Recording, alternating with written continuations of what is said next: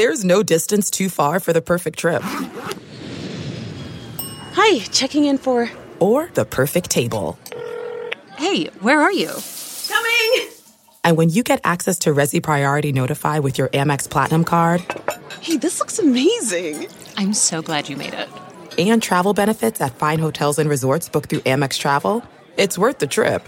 That's the powerful backing of American Express. Terms apply. Learn more at americanexpress.com slash with Amex. Nebraska Preps post game with Damon Benning and Jacob Padilla. I love the bit, the big voice guy. Uh, this is Nebraska Preps post game. That's Jacob Padilla. We're still friends. it's early. Um, he did not take the bait during the Suns Lakers games yesterday. I replied with a very immature, huh? and he did. I mean, it doesn't matter what kind of bait folks are using to fish, man. You're just not biting, are you? hey, uh, and I, I admit it was wishful thinking that that thought on, on that particular play. I, I'm, I'm, I can acknowledge something I, like that. Listen, and you know what's funny? Like your reputation precedes you because, like, when you're sharp and got it all buttoned up you'll take a conversation into the night if you feel like it. But you, the fact you didn't say anything, it it it lightened me up. I was like, oh, you know, he he wasn't being like he wasn't one hundred percent serious or for real because you're not afraid to clap back. Like when yeah. you're right, you're going there. I gotta wait till a little bit later in the series. We'll see where it stands next week. Maybe I'll show up decked out in my Suns gear or something like that. I Got to got to see where we're at. After one game, I'm not I'm not getting too excited, but it, it was encouraging the the way they played in that game for sure. So the the this is the hard, I'm not going to kid you. This is the hardest Laker team for me to like since the days of Elden Campbell. I'm talking it's, Scott, Elden Campbell, like not Byron, Tony Smith, I should say, not Scott. Uh, it's not a real likable group, in my opinion. So this one is tough for me. You enjoyed cheering on Smush Parker? That was tough. Sasha Vujacic, that, that, I mean, the pretty hair, getting it, Kobe taking off his shoes on the sidelines during a playoff game. That was hard. Hey, why are you bringing up old stuff? I, I, you know, the, as soon as I think we get over the hump, you just pull me back in. Yeah, it, it is.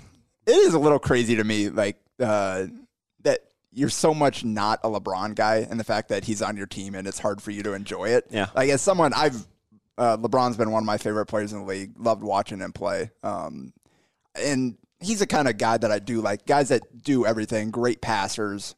Um, th- those are the kind of guys that I enjoy watching. Kind of the, the, the triple threat um, or triple double threat type of thing. Guys that can impact the game in so many different ways. And LeBron's long been one of my favorite players in the league. And uh, the antics get get a little much at times, but I'm see, I'm okay. Like I can kind of some of that stuff doesn't really bother me if I like your game and uh, I, I, like you as a guy or whatever. Like, and obviously he's never really uh, for, for, as long as he's had the spotlight on him, he's never really screwed up like so many others have. So, like that, that's that that stuff like a little annoying. It doesn't bother me too much though. I was like, oh, I'll just focus on something else.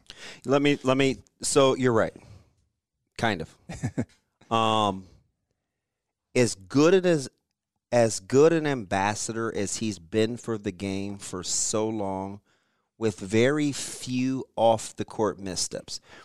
Agree or disagree with some of his political stances, but as far as carrying the torch for the NBA, outside of the decision and China, but that's still more political, hasn't had very many missteps for the amount of pressure he has to represent the league. So, yes, I'm with you there. Handled a ton of pressure. That being said, if I was 6'9, 260, I would not throw myself on the ground near that much. right? Like, like why would you do that? It's just not necessary. So it drives me crazy. And, it drives me crazy.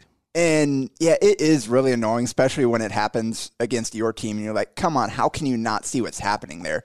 But so many guys do it now that I have a hard time single out any one person and holding like that person yeah. in uh, especially responsible or um, whatever. So yeah, like that man, that that whole uh, technical situation that was bizarre Cam Payne getting thrown out. That whole sequence is just insane. So I missed the first part, and in case you're wondering what you're listening to, this is Nebraska Preps post game with your seven minutes of NBA talk. But when he first shoved um, Caruso, which by the way, I'm a fan because uh, Mr. Vipon, who teaches at North, uh, that is his nephew, and Oh. he's one of the really good. Vipon is one of the great guys at Omaha North, so he's turned us on to Caruso for years. So, um, when he first shoved him, I didn't see it because the angle Yeah. was bad. Yep. I did see the ball kind of rolling after he threw it at him, but Montrezl Harrell to get out of that scot free was kind of interesting. So- yeah. So part of like just what we're talking about, like people throwing themselves around. That thing elevated because of so Chris did not hit LeBron that hard. He did not send him flying. Cam Payne did not hit Caruso that hard. You could see him taking a little push to send himself um, sliding across the court. And LeBron or uh, Harrell did truck um, Cam Payne after that though. That was a real reaction, even though he tried to catch like catch him like, oh, I'm just breaking up or whatever. Like I don't know what the heck that deal was. Just running like, dude, you're 6'9", 250, and you're just running over the dude. Like it is interesting that they found all of those actions basically identical. Is if you listen to the explanation, they basically just handle that two techs to Cam for the shove and the ball, one tech to Caruso for the going in and knocking the ball free and, and pushing Cam or whatever, and, and then one tech for Harrell running him over. So everybody just got a tech in that play. Cam just happened to get both of them for uh, Phoenix, and he does need that. He Phoenix would have came out on top on that if he simply held on to the ball instead of chucking it at him. So here's the deal. Let me let me transition a little bit into high school because the the NBA game is is uh, is vastly different from the way the high school game is played, especially when it comes to some of the ISO ball and and a little bit of um, the analytics, right? Good shot, bad shot. Either it's either something at the rim or a three in the NBA. When you look at like the high school game, have you noticed over the last two or three years, four probably, because I'm going back to one of my kiddos with the with the head throwing and the initiating contact off the dribble. Have you noticed any carryover from what you see happening in the NBA to what you've seen on the high school and the youth level? there's always going to be some of that. Kids are always going to try to imitate what they see the, the best that are doing it right now. That they're going to like they're going to be watching YouTube videos. They're going to be um, out there trying to practice the, those same moves. Like heck, the the Harden step back three, which Oh my still- gosh, ruined the game for five years. it, it, it ruined youth basketball for five years, but that's okay. It's funny. I, I saw Get off my lawn. I saw a kid pull that in, in a game against my team last summer, and uh, wasn't close to making it, but um, got called for travel on it. And he's like, and he's like complaining to the ref after. It's like, yeah, the, the gather step rules. I don't think they're the same in the NBA as they are at lower levels. So, but th- like little things like that. Um, I think a lot of the like the shot selection and all that kind of stuff. That's more from the coaches coming on down. There's like you just watch like watching throughout the metro, watching throughout the state, whatever, you can see there's some programs that really stress shot selection versus others that, that don't really. And kind of a lot of times that'll correlate to, to success to a certain degree. So, um, so it's kind of a mix of the way the game as a whole is going and the way it's being taught versus kids on their own trying to learn and copy and imitate some of the- stuff that they're seeing the pros do. rapid fire, but because you're you're bright, um, when you when you want a consummate high school point guard, and you want him to look at somebody's game, let's say at the NBA level, who does Jacob Padilla gravitate towards? I, You can't say Steve Nash. Let's say Yeah. let's stay current. It, well, Everybody wants a Nash. also the other the point guard on my team right now is Chris Chris Paul. Paul. Um, and just the the decision making, the way that he doesn't turn the ball over. Monte Morris, if you're looking for kind of a lower profile guy, like he is one of the best decision makers we've ever seen. Like his assist turnover ratio is just historic. Um, so backup for um, Nuggets. Nuggets. there. So um, the Iowa State, Fred the- Hoiberg guy there. Uh, the reason why I like that is because I compare. Sometimes I compare Caleb to Monte Morris a ton, especially when Caleb is feeling like he doesn't want to shoot the basketball. Um, you know, I compare him a lot to Monte Morris. What about like the evolution of these stretches? Because there's a difference between like I wouldn't even call Bam Adebayo a stretch. He's not. He's just a it's a very active big. Let's say uh, you know, and Anthony Davis is playing small. He's not playing the five for the Lakers. And um, give me a stretch four. Um, Gosh, I almost want to say Julius Randle, but he doesn't shoot it well enough. Well, this year he has. I Like, he- know. yeah. This is, but then we saw yesterday that's the Julius That'll Randle happen. that the Lakers had moved on from. What about for, for those for those tweener bodies you see? It's not like you're going to turn a guy like Will Kyle or or uh, I guess Trout isn't a good example because he is kind of stretchy, but these fours that are really athletic, really active. Who who's like a template that that you'd like? Yeah, that's tough right now, and that's kind of where the game is at this point. Where Because there's a big difference between, Yeah. like, let's say Luke Jungers and and Will Kyle. Although, for all intents and purposes, they will be re- being re- recruited kind of as, as the same, right? Yeah, and the because of where the game is going, it does get a little bit tougher for those guys that aren't 6'10", 6'11". Like to be a, a 6'8 center, it's a little bit tougher this year. Generally, those guys used to be power forwards where you could still kind of have the same skill set as a center, but be okay at the four at the next level and uh, going into the pros. It's changed a little bit now where depending on the coach, like there's still a lot of coaches that don't require shooting from th- their front court, um, but there aren't as many of them, and so that's kind of where you really do have to. If you're kind of one of those tweener guys, like what we've seen with Jason Green throughout his whole Ah, career, great call. He's the guy From a that- sh- yeah. stretchy Yeah. four, still needing an elite skill. Yeah, and and so there's it's still a work That's in progress. call. But throughout his development, they uh, his family and he and his coaches they didn't want to pigeonhole him into being a post. They've had him handling the ball. They've had him working on the shot.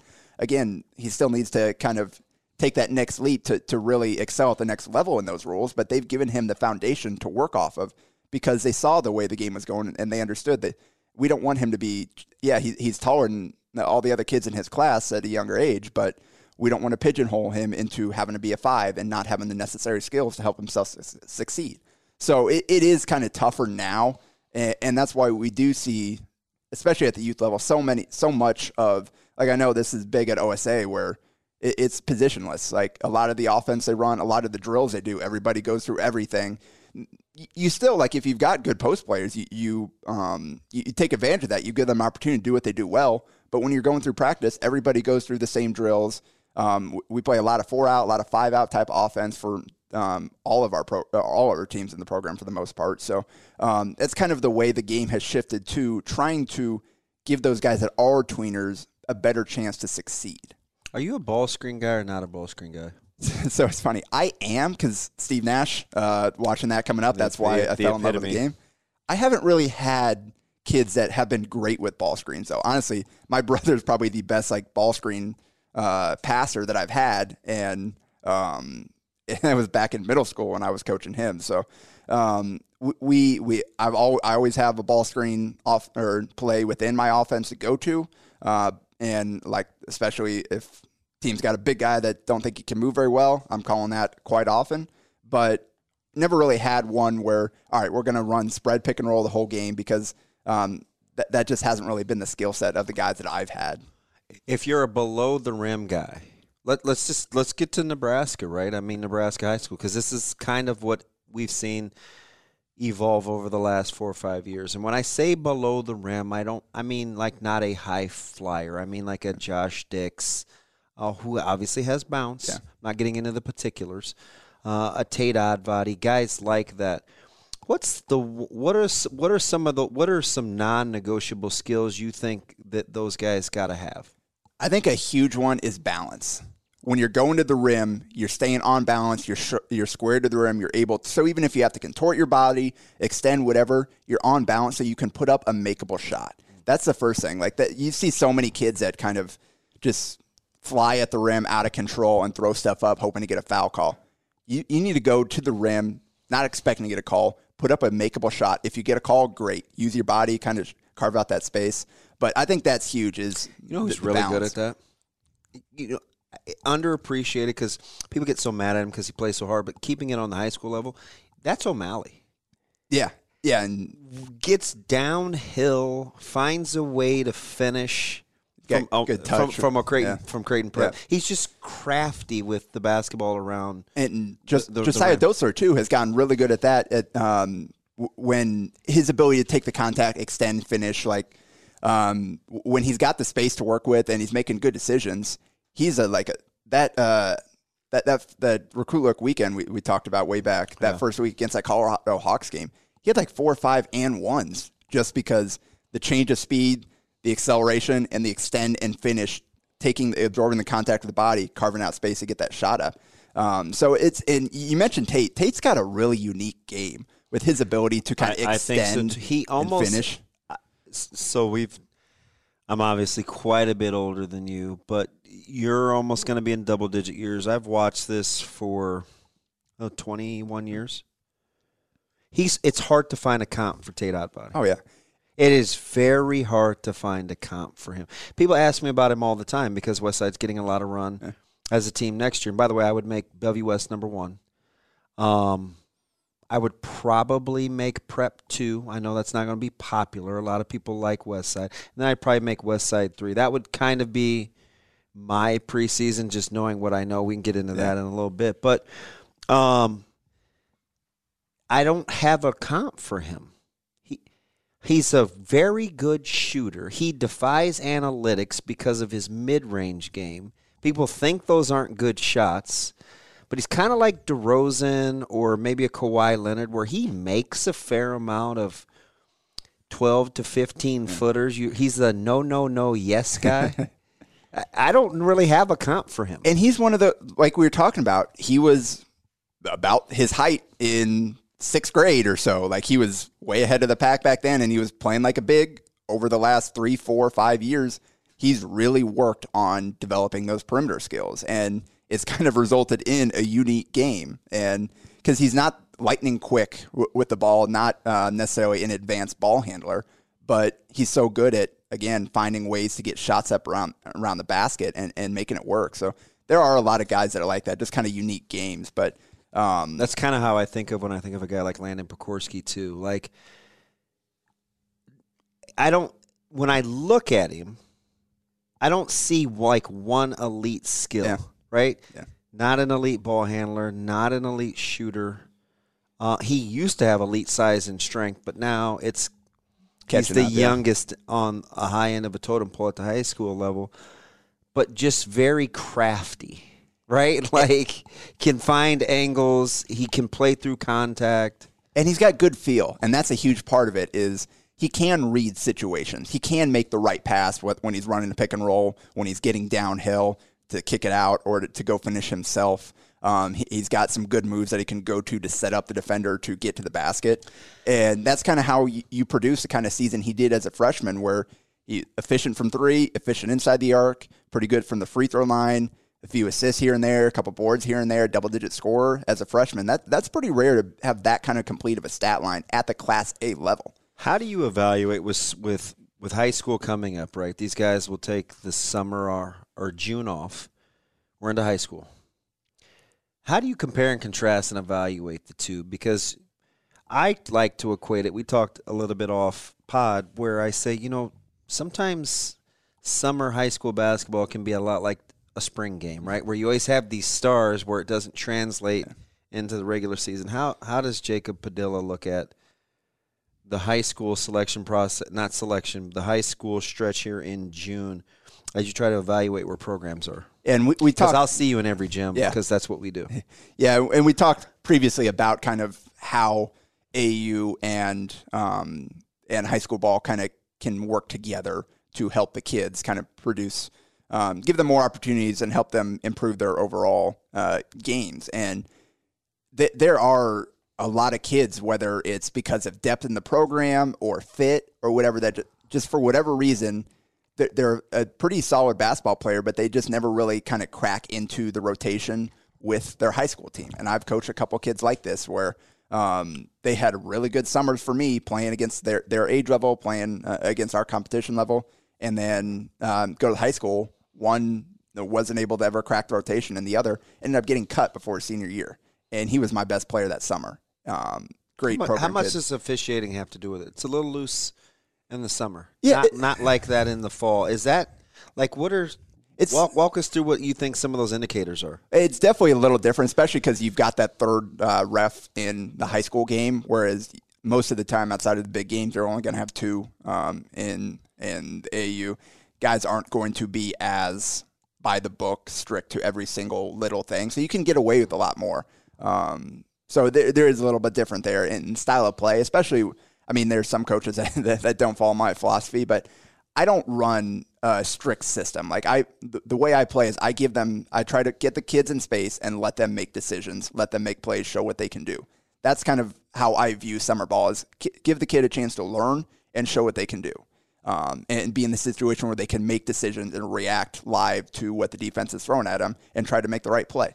High school, uh, a lot of coaches are a lot more strict about their system running what they want you to do. There's a lot more control. I, obviously, the, the the shot clock discussion we, we've had kind of plays into Which It's going to be interesting in 2022 for if we do in fact get some Yeah. guinea pigs. and you've got what four or five coaches on the bench so you, each guy are looking at little different things so like if, if one of the coaches oh he he messed up here a lot of time the kids will get yanked so it mentally the high school game is so much different than summer ball where you can just go out and play um, and i think that's the biggest difference is kind of the mental side of it versus just the overall talent skill ability side of it If you could move one closer to the other, would you move summer closer to winter, or would you move winter closer to summer?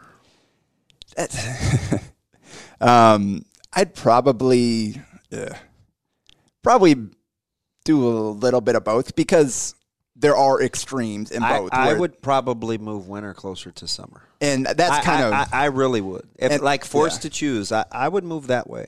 I like a little bit more free flowing. I 100% agree with you. Like, so that's kind of where I was going. I didn't necessarily want to say it because we know a lot of coaches who probably aren't going to agree and with us. fine. but- hey, yeah. you know, I but that makes the world go round, Yeah. right? Because if we all thought the same, there would be no growth. Yeah, and I, I, and it, in both ways, there, there are extremes in both. There are so many. There are a lot of AAU programs that match the stereotype. Then there are a lot that are play um, that play good basketball that teach the kids the right way. There, there's a lot of that out there. So it's not all the stereotypical uh, run and gun. Nobody's playing defense. No, like all that kind of stuff. Um, then on high school, it's not all control freak coaches. Like there are some out there, but there are a lot of coaches that do like as long as you're doing your job, you do get to play a little bit. So it's kind of give and take there. Don't you uh, like as a basketball guy? Don't those extremes drive you crazy? Because listen, Izzo went through a stretch where they were grabbing the ball out of the rim, they were pushing tempo, they were pushing pace. They still were able to guard. North Carolina, top 10 almost every year in defensive efficiency, taking the ball out of the rim and pushing pace. Like, you can play free flowing and still guard if that's really how you coach. I mean, I the team that everybody talks about, the 15s for Adidas, pretty free free flowing offense, but you cannot play if you don't guard. Right? You can it doesn't have to be loosey goosey, whistle never blows in the summer versus okay, three officials don't pass up a good shot to get a better shot. Give me, you know, Norman Dale seven pa- five passes. You know, it doesn't have to be like that either. Exactly. And I think that's ultimately what we're trying to get towards. As a Hoosiers reference over there, Sasha, in case you were like Norman Dale, like, you know, you know, Jacob's brothers, a lot like Jimmy Chitwood. You know, Anyway. I actually did see Hoosiers for the first time, I think, during the quarantine pandemic period, all that. So listen, no judgment zone here. your your boy has still never seen Pulp Fiction. Nope. start to finish. Um, I I just watched Caddyshack like three years ago. Haven't seen it. saw Fletch over Christmas break because one Gary Sharp like held a gun to my head. I was 44 years old when I saw the, that movie. So I listen, no judgment zone here. It's fine, man. We're busy. We like sports. That's exactly right. There's always, most of the time, there's always something, some live sports on TV to watch, and hard to get back to, to TV and movies and stuff. For the coaches, How do you think? Okay, so let's. uh Whose feelings won't we hurt? Um, let's take Fekin, um, Gretna, right? Can has played a couple of different ways. Yes. He has the guys. He'll play tempo. Doesn't have the guys. We saw him this year value almost every possession with the ball. We saw him. What year was that where they beat Platteview in the opener with Brady Hyman and they squeezed every possession? Well, the year before, they were getting up and down the court, right? Uh, so a guy like that that can play a couple of different ways. How do you think these coaches should use summer to get them ready for the season? Can how much evaluating do you think you can do? that, and that's kind of I think ultimately what coaches are trying to figure out. All right, where's the balance here between doing what we really want to do and not necessarily throwing everything out there and giving different guys chances because it is. I, I kind of liken summer league to say like NBA preseason or whatever, where you're giving your starters a chance, to get out there, letting them play together. But then you're also bringing in these, these like street free agents. You're bringing in your rookies and giving them a chance to get out there and kind of um, get in the mix and show show you what they can do. So you do have summer where guys that probably aren't going to end up playing a ton get a chance to play quite a bit, and then you can kind of learn. All right, where is this player at within his development? Is he a guy that we can count on for this year, or is he a guy that's going to be down the road? Um, so that's that's again, we watch a ton. Um, it, it is definitely educational to see um, these kids kind of where they're at, how they're playing together, but you can't necessarily draw too much from it because different programs have different level of continuity from the the season to the summer to the season. There are a lot of uh, a lot of teams that have multi-sport kids, football kids that aren't out there, uh, versus others that have like their whole top seven almost, um, and are playing every summer event. Um, I mean, that's we, we talked about kind of Millard South last summer. Even like Lance Oh, they Rucker, were fa- they were fantastic in the summer. I watched them.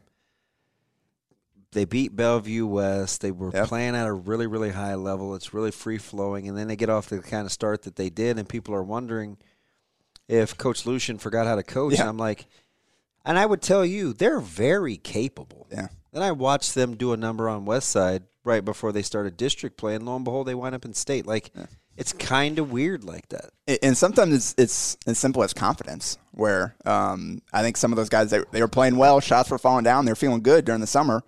Shots didn't fall early in the year, and it kind of it kind of got to them, and it took a while for them to kind of find an offensive rhythm. A lot of those guys didn't shoot the ball as well as they're capable of. So that's a big part of it too, and I think that's huge. That's a part of what summer can do for you. It can help you build up that confidence, especially if you're a younger player trying to break through and get into the mix to play at the varsity level. You go out there, you hit a couple shots here and there, you make a nice play, and you're feeling good about yourself. Like, okay, I can do this. And, and that is the kind of stuff that can carry over into the high school season, into whatever level you're going to end up playing. All right, two quick things because it's a podcast. We can go over time.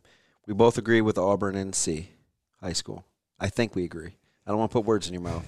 They're the fave. Yeah, um, I haven't looked at all the rosters. Uh, They obviously they're losing quite a bit with their two best players, but they- they've got um, some young guys too within their program. Obviously, the way he coaches. Who's the favorite in B? Oh boy, uh, probably Scott. uh, Honestly, I think uh, Even though they may not, they probably don't have the best individual player, yes. but may have the best collection because there's a guy in, in, in Wahoo and there's a guy in Springfield Platteview. Both those guys in Glock and Milliken are pretty good. Wahoo going back to B. I can't keep track. I think, right? Isn't that I, I can't. They're bouncing back and forth. They were they were B two years ago. This this year, this past year, they were they were C one again. if it goes in dual schedules, then they may be back in C1. I thought they wanted to play B. But and so yes, um, I think the thing is like Platteview's got the best talent. They're losing Tyler Riley, who was a big P. He was their their second. He was the first part second of the law firm. Uh, and so Alex Draper's coming back. He, he was only a sophomore, so they, they've got some young pieces too. But It, it was Riley. It was Riley, uh, Milliken, and Draper. That just sounded the best for the law firm, so even though Yeah. Milliken was was the man. you know you're going to get 25 to 30 out of Connor in any given game. Draper will give you 10 to 15. How many more points do you need, and where's that going to come from? Gosh, That's going if to he, be if he grows into that slight frame, yeah. Could be a really good player. So they've definitely got a chance. And the fact that they were they were Scott. Of, ahead of schedule here. The, Scott, I think, just the depth in their program. That's kind of where they get kind of. We'll see if any of those guys are ready to take that that next step and be. That, that's where um, kind of that's the difference. You've got the top end talent in Connor Milliken versus Scott. You've got just a bunch of guys that can play. And but I also think level in the this summer. this summer is I don't want to as note taking as it might be for Milliken has learned to defer and play a bunch of different ways. I think it'll serve him well at the high school level next year as as a facilitator too, because he can go get a bucket anytime he wants to. Oh, for sure. And teams are going to know that, especially if you don't have to worry about Riley. Now you, you they're going to be a lot of hard doubles. There's going to be a lot of people putting at the rim against him. So the ability to read kind of what they're doing and make the right play. Kinda- Going back to where we started kinda with. DC West will be interesting too uh, as I start to think about young talent coming up. They're going to be interesting. Roncalli will be interesting. Yeah, Roncalli, I think will be in the mix with um, with Jake Orr kind of leading that. They've they've got a few kids that kind of got the experience this year that were Grew up, and in down. hurry, but didn't yeah, they, after the slow start last year? Yeah. What about Class A? yeah, we were talking about this. Um, And I I, I don't want to sway you. yeah, no, I know you're I- trying to you're trying to batten down the expectations for Omaha West Side. You I think it's. I think three. you start with Bellevue West. I, listen, you know why I say that? yeah. Let me just. I'm just going to keep it 100 because it's you and and everybody listening. There's something about being winners. Yeah. Oh, for sure. And It, it's not. And and and listen, I. West Side, the guys that are used to winning are a little younger. Now, what role they'll play going into next year, we'll see. But those the guys over off of 370 have won a lot of basketball games. and the depth they've gotten to the point now within that program where they just reload. Like, yes, you're losing one of the best players we've ever seen in Chucky Hepburn, and Frankie Fidler turned into an absolute monster. But all those other guys in that program, the young guys, the guys that are coming back, they've won too. They were right there along with Jaden it. Jackson, Will Kyle the third, Evan Inselman. Evan Inselman. Like, Josiah Dotzler kind of stepping back into that point guard role. They've got they've That- got dudes. that's your preseason number one. I, and I and listen, and you know me. It's not like I'm not going to shy away from the competition. If I felt like it should be somebody other than Bellevue West, I would tell you. I think it's a little bit kind of like the discussion in college where Iowa was so highly ranked in the preseason because everything they brought back, versus whereas there's some other programs that weren't as high that ended up being really good because well they were kind of unknowns. Whereas um, Westside they're bringing everybody back. Like you don't you you didn't lose a senior that actually played in, in the rotation. So you've got everybody back. It'll be interesting to see kind of how rules change are are you going to have somebody emerge to be that go to guy? That's what they were missing last year. They, they, they can't. Westside can't run it back the way that they did a year ago and be better. and just assume that because they brought everybody back, It's it's not- it's they're going to get it done. It's not happening. yes. Now, equally as important is Josiah Dotzler is going to have to learn to go back to being the primary ball handler and the distributor, right? Getting Stuvie involved, getting Jaden Jackson involved, making sure you know William Kyle keeps you honest by because you need post touches with those guys, and Inselman still gets those good looks. Like they they got bodies, right? I mean, they got guys. I still I like I kind of like prep. Again, the same deal with Bellevue West, where it's just they kind of reload. Like they, they lose guys, other guys step up. That whether they're JV, whether they're backups on varsity, they step up and they do make the leap almost every single year. Those guys if, if you take a better. top if you take a top two where do o'malley and let's say jungers if you believe that those are those their top two coming back who do those two have to take a back seat to That's, yeah, it's pretty solid. Um, i, mean maybe maybe uh, reggie and, and and chandler at westside um take your pick of, of kyle the third inselman Yeah. dotzler take two of those three. Like who do they have to take a back I- seat to? the key will be what kind of you. leap Casey can make. Because we know uh, uh, Luke was their leading scorer this year, about 11 points a game, able to step out, stretch. Um, Casey was the spark plug off the bench. There's a difference between being the sixth man and now being one of your primary ball handlers, your go-to scorers. How about the defending state champs? They bring back Jason Green. You've got David. You've got Mosser. You've got you've got a lot of guys in that program that have been chomping at the bit to play, but it's a lot. It reminds me a lot of Westside. A lot of talent, but the guys that are used to winning are a little younger outside of Jason Green. Exactly. And we will see. We've kind of been waiting for it with Jason because of the guys he's played with uh, his whole career. Now it's his chance to kind of step into that role and show, all right, uh, have you made the leap? Are you really good in any one of these areas? Can you be the primary scorer? Because he's never really been that. He's been the utility guy because of the the scoring around him. He's capable. He's so good defensively. Um, he, he crashed the glass. He can, he can make the extra pass to get a wide open shooter. Like he can do all those little things. Now he'll have a chance to, hey, go get yourself a bucket. And we'll see kind of how he's developed in that area. Kind of the same thing with we were talking about with Josiah Dotzler. Now he's kind of taking the back seat, playing alongside Chucky, um, kind of moving off the ball. Now you get a chance to go back to be that, that, that point guard, to be the guy that runs everything. Kind of how do you transition into that role? So it's going to be really interesting seeing so many different guys stepping into roles this year because we were losing such a phenomenal 2021 class where guys have had roles for multiple years and been really good in it. I, and I also do believe you'll have two Lincoln teams for sure in the preseason top 10 with Southwest and Pius. I like Hastreiter uh, at Pius. I know they lost a ton. That's a good team. They played 10 guys a year ago. Coach Spichka will have them back. And Southwest was, if they're healthy, they're good. So add a lot of green. Pius, Southwest, and Gretna, who was young a year yeah. ago.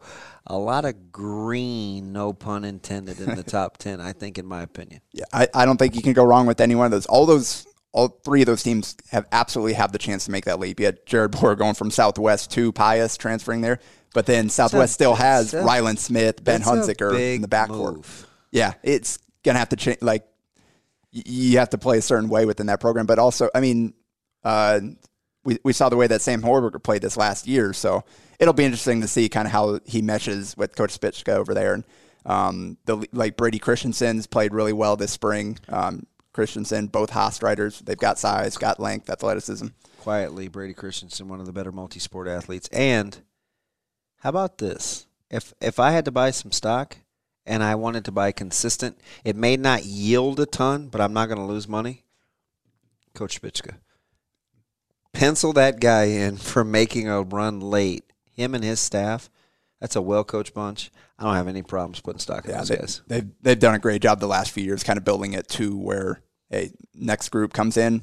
Uh, we know how we're going to play. It's going to be tough. We're not going down easy. All right. Well, you know what? You can disappoint.